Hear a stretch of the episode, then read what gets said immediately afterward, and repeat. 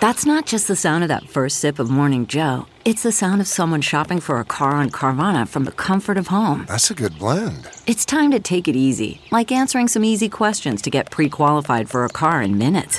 Talk about starting the morning right. Just like customizing your terms so your car fits your budget. Mm-mm-mm. Visit Carvana.com or download the app to experience car shopping the way it should be convenient, comfortable. Ah.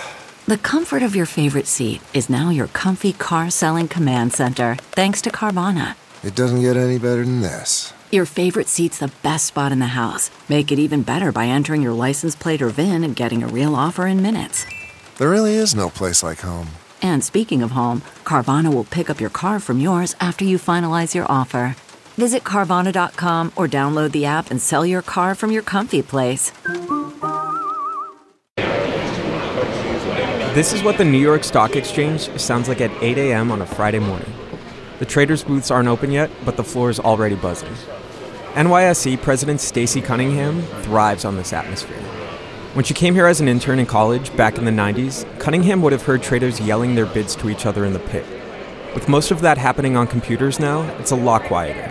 But listen carefully, and you'll hear the custom alerts traders have set up beeps and buzzes to help them keep track of market moves. It's almost like interpreting whale sounds.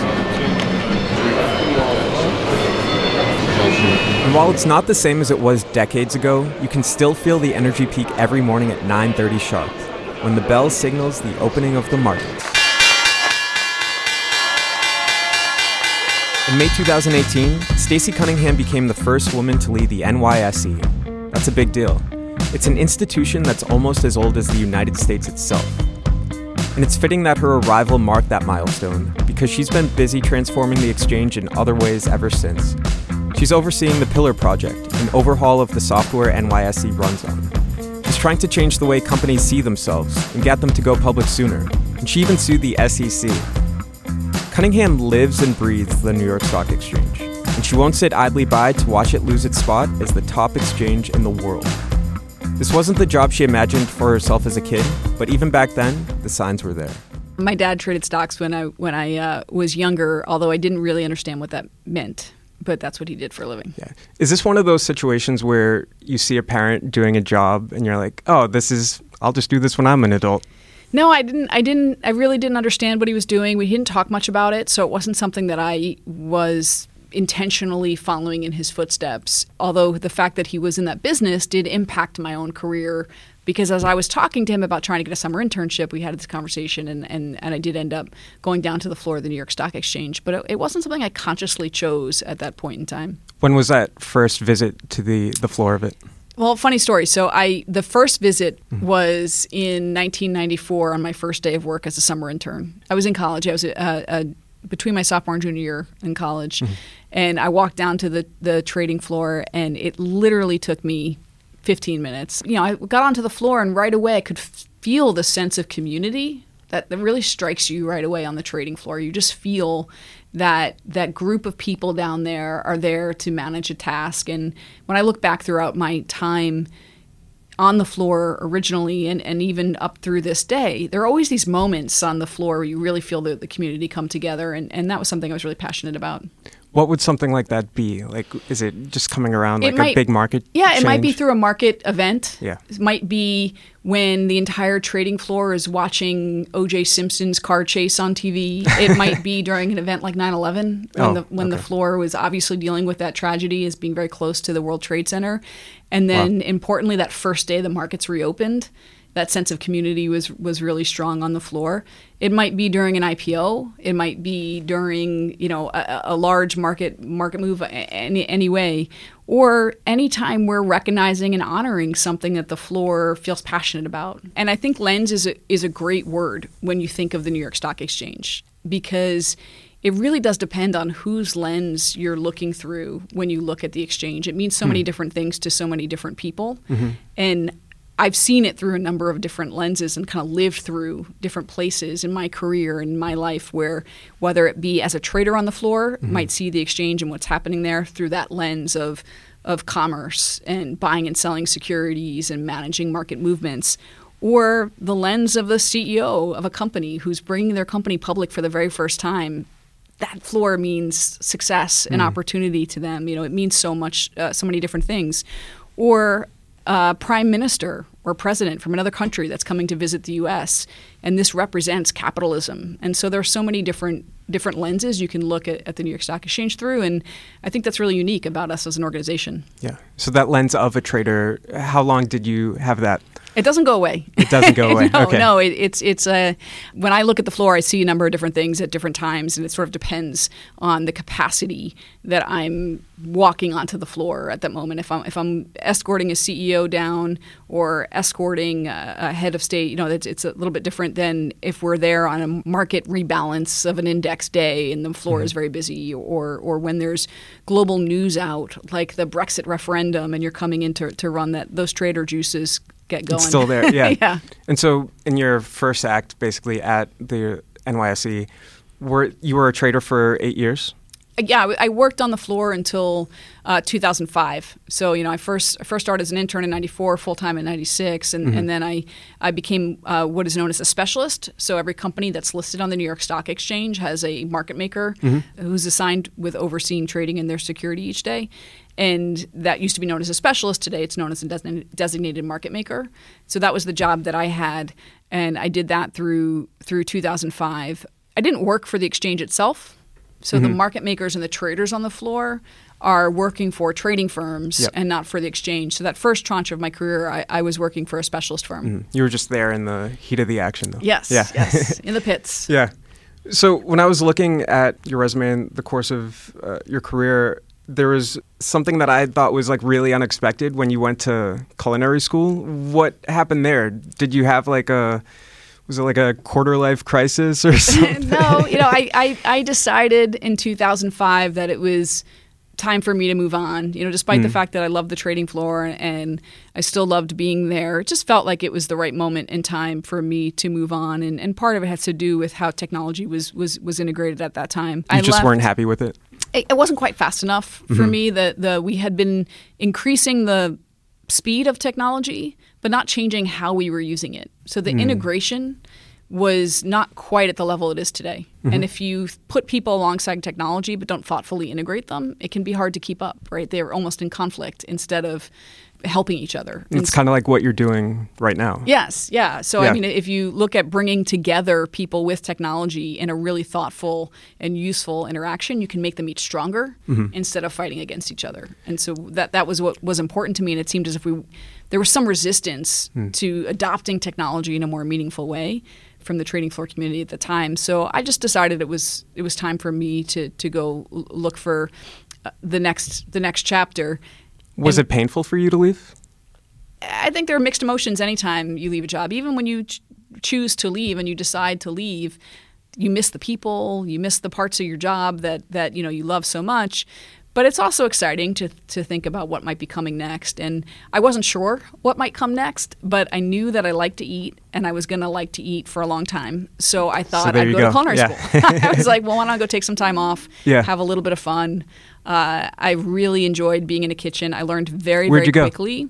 So I went to the Institute of Culinary Education, but it was a, uh, it, you know, very quick recognition that working in a kitchen is not all that different from working on a trading floor. Really? Yeah, there are a lot of similarities. The pace is the same, the sense of community is the same. You have to work together as a team. You don't have time to think about whose fault something is if something goes wrong because you're already in the next play you're already working on the next uh, you know the, the, ne- the next crisis so you have to keep moving and those are skills that i think are very very valuable in any career and i attribute a lot of how i think about communicating with our team and how we think about solving problems and working together as a team to time time on the floor and time in, in the kitchen even though it was a brief stint in the, in the Well, kitchen how brief was it? I was gone for a little bit more than a year. That culinary school process was less than nine months. So did you just come to the realization that actually want to go back to to an exchange? You know, I went to culinary school because it seemed it was something I knew I would enjoy doing. It wasn't a career I expected to build. So Yeah. once school was over, I got back to looking for a job. Mm-hmm. so It was more um, like you just needed a break from it. yeah, well, it was just fun. I, I just I wasn't sure what I wanted to do next, and it gave me a little bit of time to take a step back, collect my thoughts, and decide what the next steps were for me. And it did feel as if finance was the right place for me to be.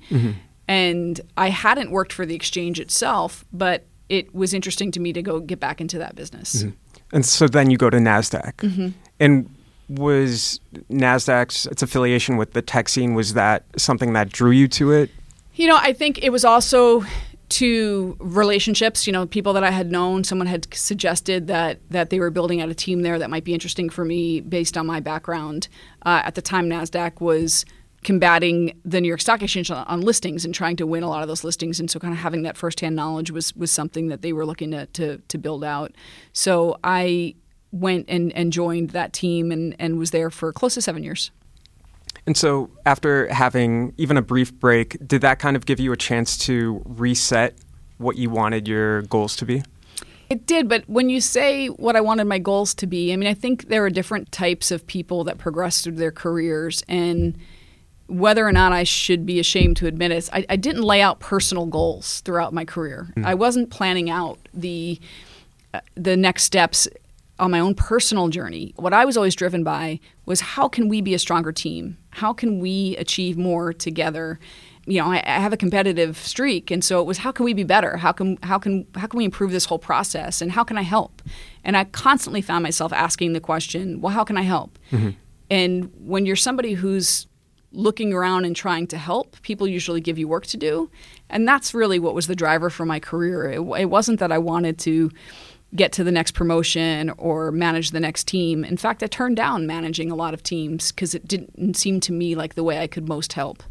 And I, I was really focused on the strength of the organization. You just wanted to be aligned with any team where you could offer something to kind of take the entire organization yeah, to what, another what's level. the best path for us? What do I think we should be doing? I had an opinion. I, you know, I always had an opinion, Yeah. but what do I think we should be doing that's going to make us most successful? And there were times where I've been offered opportunities to say, "Hey, you've been you've been executing really well in this role, and, and I want to reward you by giving you responsibility for this team." And I'm like, "Well, that team would be separate from another team then." And that's not the best thing for the organization. So I don't need to be rewarded mm-hmm. with something that I think is actually going to hurt us as a business. Every decision I ever made in in leading a business or being part of a team was what I think the right thing is for the organization mm-hmm. or the community or society at large. And if we're driven by the the bigger questions, I think we get to the right answers and then your career follows. You know, your your personal path just follows. Yeah. And so by the time you were leaving NASDAQ, you had built kind of, when we're talking about lenses, like you had built your sales lens. Yeah? I, Yeah. I, I, I got to know the customer base in the trading community. I had a sense of you know what actually happens outside of point of sale. You know, what, how does the process work more broadly?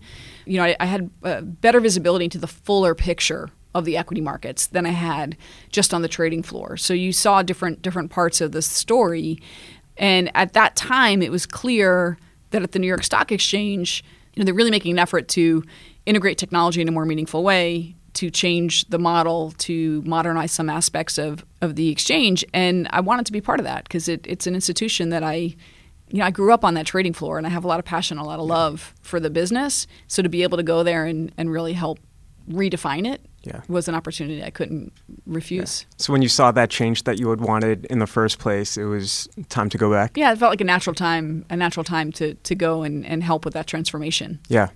And then so after what was six more years there before being appointed president last year.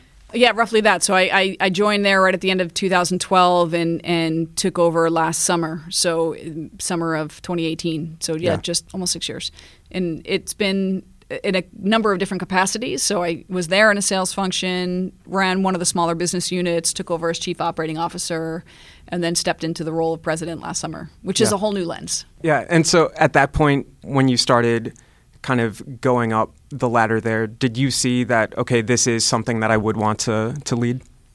No, It's still, it still just kind of happened. Yeah, it's still, it's still, it was, you know, when I ask myself about opportunities that are presented to me, and that's typically how it works for me. I mean, I think some people seek out opportunities, and, and sometimes they seek you out, and sometimes I think they're the right thing for us to do as a company, and I say yes. and sometimes I, I'll, you know, I'll think through whether or not I think it's the best path forward. And in this case, you know, I had been such a part of our transformation mm. that when the opportunity to to lead the organization was presented to me, I said yes. Yeah. So, what did you see as your mission? You know, I, I, think there are a few different things that are important to understand. Our markets have been core to the, the growth of this nation. I mean, mm. it hmm. really, you go back 227 years, and our financial markets are really what set us apart. Yeah. And capital formation and having a mechanism so that an entrepreneur, a dreamer, can come to the market, raise some money, scale their products and services, grow their business, create more jobs, and also at the same time provide a mechanism for any other person that wants to share in that success to dream alongside them. That's what the public markets provide. And so you feel, on one hand, you're a steward of, of that process, right? It's really part of the American dream, and, and you're, you, you're a protector uh, of, of, that process. On the same side, it's also well, how do we innovate? How do we evolve? How do we change mm-hmm. our business? How do we achieve those goals with the tool sets that we have today? And so you sort of dual track those those aspects and look for new ways to innovate and, and create more efficient markets that provide greater opportunity. Did you ever ever feel maybe the the weight of that, as in I want to drive change at such an old and storied institution? Yeah, I mean you can't be an old and storied institution if you're standing still you have mm. to change. You have to evolve. You know, and, or else and you won't exist. You, or else you won't exist, right? Yeah. You'll you'll no longer be. You'll be a storied institution in a history book. yeah, and and just even having an institution that's it's founded 1792, and then just being the first woman to preside over that. You grew up in it in the 90s. Was this something that the fact that there wasn't as much female leadership at the New York Stock Exchange was that something that you were cognizant about? Going through? No, it wasn't something I noticed, and I knew that there were many more men than women in my workplace. But you know, I I think very often that can work in both ways, right? So mm. I, I had a much higher profile as a woman in a male-dominated environment than I would have if it if it was more balanced. And so there are pros and cons to having different levels of diversity, and we should strive to have a balanced, diverse perspective. But if you find yourself in a situation where you're outnumbered, take advantage of it. You know, I mean, you're different. Mm-hmm. If you're outnumbered, you have more value to contribute because you have a different perspective than most people do. So I, I wasn't very conscious of the fact that that I was a, a woman in a male dominated environment. I never doubted that I had any right to be there. And I just liked doing what I was doing and, and focused on on trying to help help us be more effective. I was very fortunate that I did not feel like my gender held me back. Yeah. That's certainly not the experience for for every person, but it was my experience and I thought that it actually helped open some doors for me because I had a higher profile. And so, you know, yeah. anything you can do that really sets yourself apart. And I thought about issues differently. I people often came and asked my opinion because my opinion was often different from what everybody else mm. thought. And and I, am sure that it's not entirely unrelated to the fact that that I'm a, a different gender. yeah. And so when you're taking on this mission of driving change at the NYSE, um, you said that you have a competitive streak in you I mean, when it's time to kind of compete with the other exchanges for a listing, how involved are you in that? In terms of, are you meeting with founders, being like, you gotta come over to us? Yeah, I mean, we we meet with founders earlier in their life cycle as a, as a private company, so we can help them through that phase, right? We can start helping them long before they become a public company, and so we we do meet with founders. And frankly, you know, one of the things that I'm particularly passionate about is the fact that I, I think those companies should be coming public much sooner in their life cycle mm-hmm. than we're seeing today. Many of today's companies are waiting much longer before they access the public markets. And when they do that, it means that that rapid growth trend that they're having in the private market space is not shared by the everyday investor once because it's not yet yet public. And you know, I think that that's a, a concerning trend and one mm-hmm. that ends up contributing to the bifurcation of wealth that we see if the most interesting and fastest and most dynamic opportunities are restricted to just a few. Something I'm interested in as well is how, if you want to see this change in how companies are uh, behaving essentially and how they go public, what can you personally do when you're sitting down with a founder and having these conversations, whether it's early in their life cycle or years down the line? What will you be telling them? Yeah, I mean, there are a number of different things that I can do and we as the New York Stock Exchange can do. Some of it is directly with founders and mm-hmm. having them actually recognize the social good that they're doing by becoming a public company.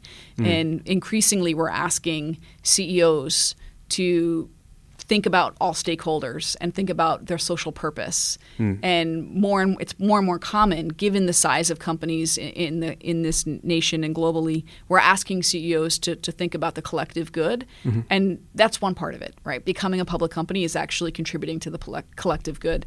Is that easy to sell them on? Uh, well, I, I, think it's it's a thought provoker because I don't. I think many people haven't actually thought about it that way. Mm-hmm. You know, they haven't thought. Of, it's a recent phenomenon, right? That that companies are, are much larger uh, before they go public. The mm. other thing that that I can do and we can do is advocate in DC and lobby for changes that make the public markets more attractive. Mm-hmm. I certainly can build out private market infrastructure. So it might sound self-serving for the head of the New York Stock Exchange to say, "Hey, companies should go public sooner." I frankly would have a lot of growth opportunities in building out private market infrastructure. But I think the right answer for this country is for companies to be public and investors to have access to more opportunities than they have today. Yeah.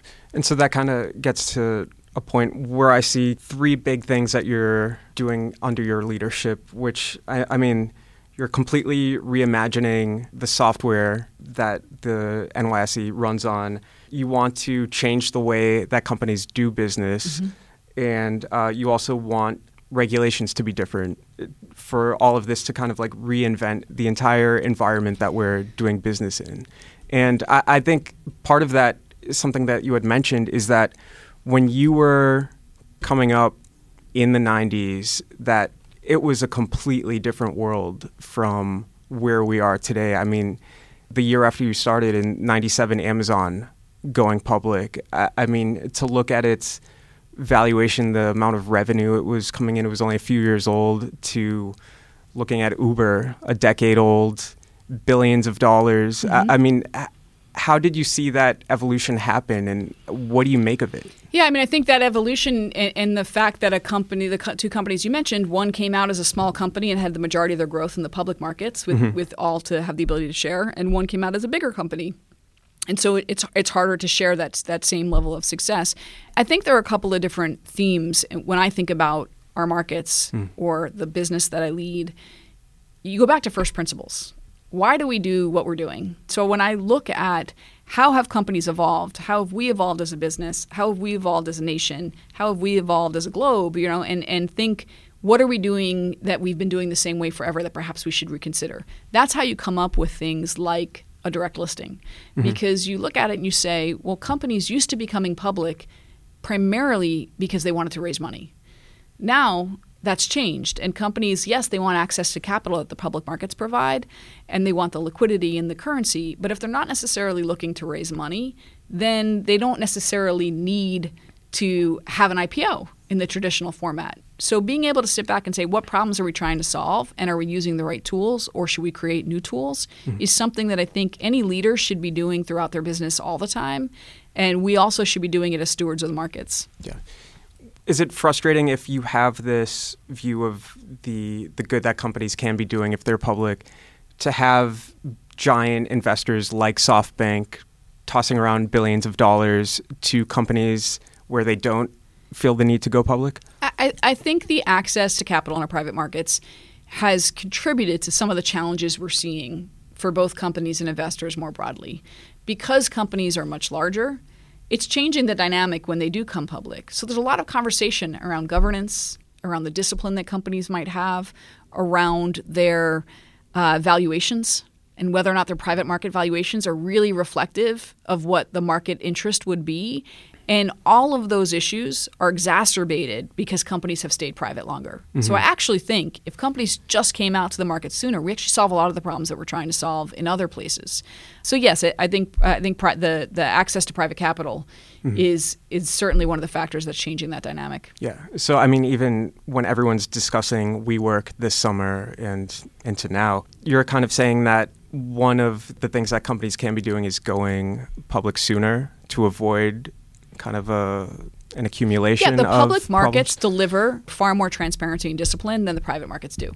So when a public company comes out, they they they recognize what it means, what's being asked of the leadership team, and and and you see a lot of evolution and change. And when I talk to CEOs over the past year that have recently taken their co- public companies public, I've often heard that they were most pleasantly surprised by the discipline it introduced in their organizations because you have to be prepared for that. So, you know, when you're seeing companies that are that are much larger later, I think we're starting to feel a little bit of that that lack of discipline.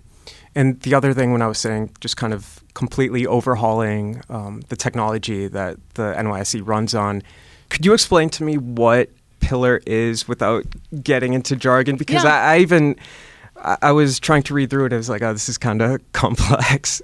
You know, break our, it down? our, yeah. our in the simplest terms, it's the technology that we use to run our markets, and it is our matching engines that bring together all the buyers and sellers, layered in with the interactions that the designated market maker and and human beings have uh, over our process. And when you look at that technology and you're changing the core infrastructure that underpins the exchange, mm-hmm. it's a challenge to do that when you're running the exchange every day. You know, it's kind of like changing the wheels on a race car while it's going around the track. So, Yep. so you know, it needs to be perfect. And and what what we've introduced with our new technology system is it is a centralized ledger-based technology that allows us to scale the business so that it's ready for any market-based conditions. So does that mean that when we're looking at uh, buyers and sellers, that the transactions, that all of this is just going to be more efficient?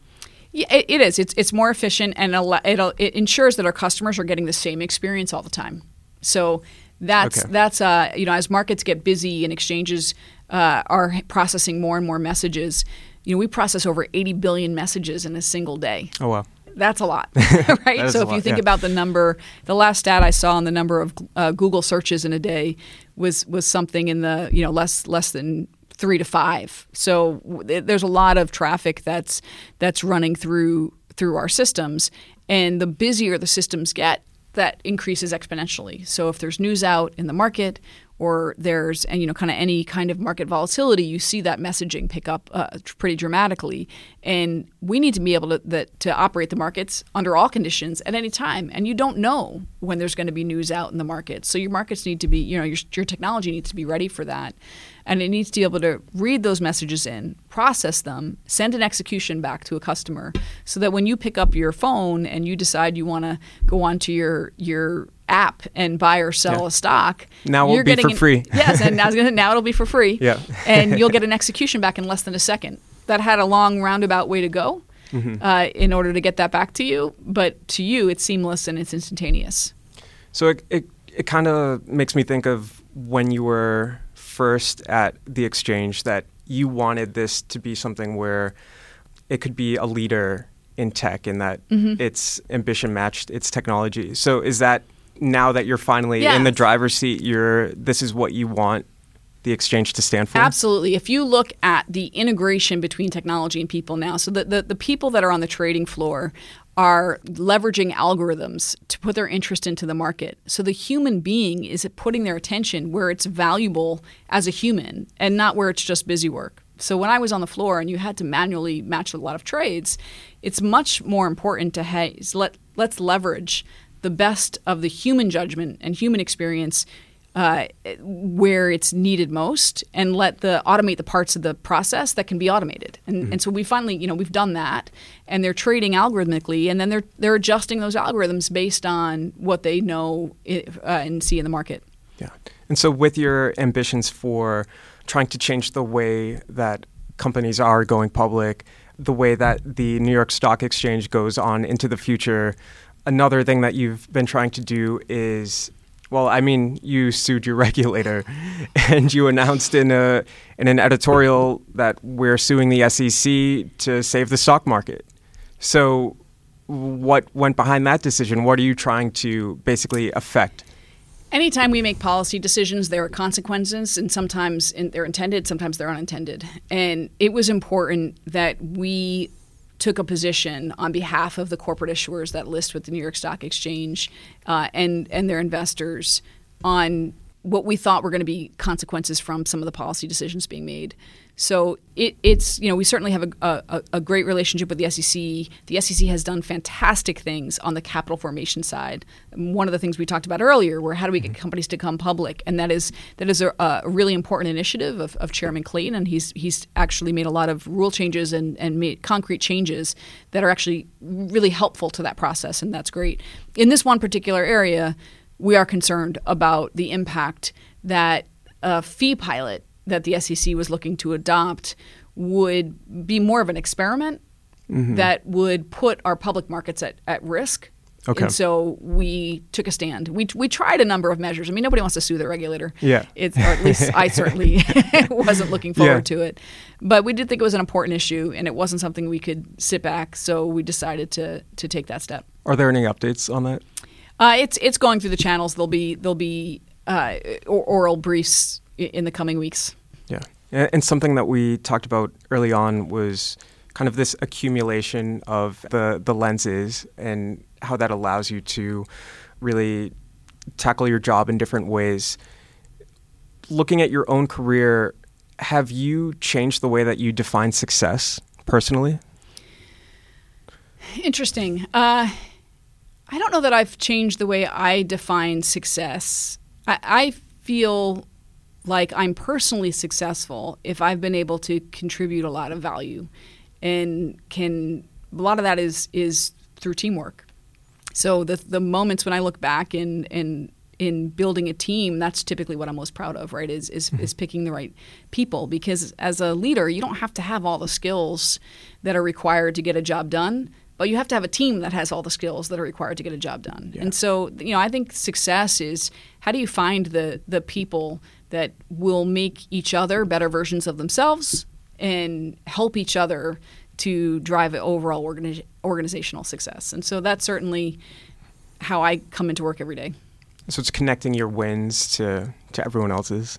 Yeah, I mean you have to be part of the same team. And so we we think about our entire company as having one goal right? And it's one shared goal. And, and it doesn't matter what department or division you work in we're all part of the same team. And so that's you know it's really inspiring to work together and help problem solve and help communicate and, and figure that out. So that, that that's the approach that that we take is if we collectively work together we can accomplish a lot more. Well thank you so much stacey thank you. Thanks for listening to this is success from business insider. This episode was produced by julia press. Sarah Wyman is our showrunner. I'm Rich Feloni. If you're enjoying the show, please leave us a rating and review on Apple Podcasts. Let us know which guests you've enjoyed and who you want to hear from next. You can follow me on Twitter at Rich Feloni to find lots more interviews like this one. Before we go, I had to ask Stacey Cunningham a question I couldn't stop thinking about. Does she endorse my preferred nickname for the exchange, Nicey?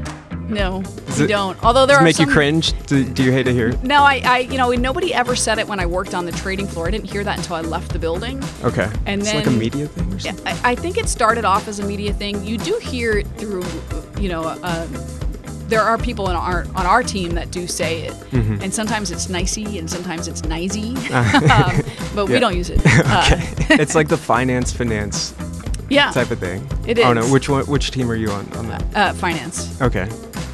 Here we go. It's settled. Okay. Yes.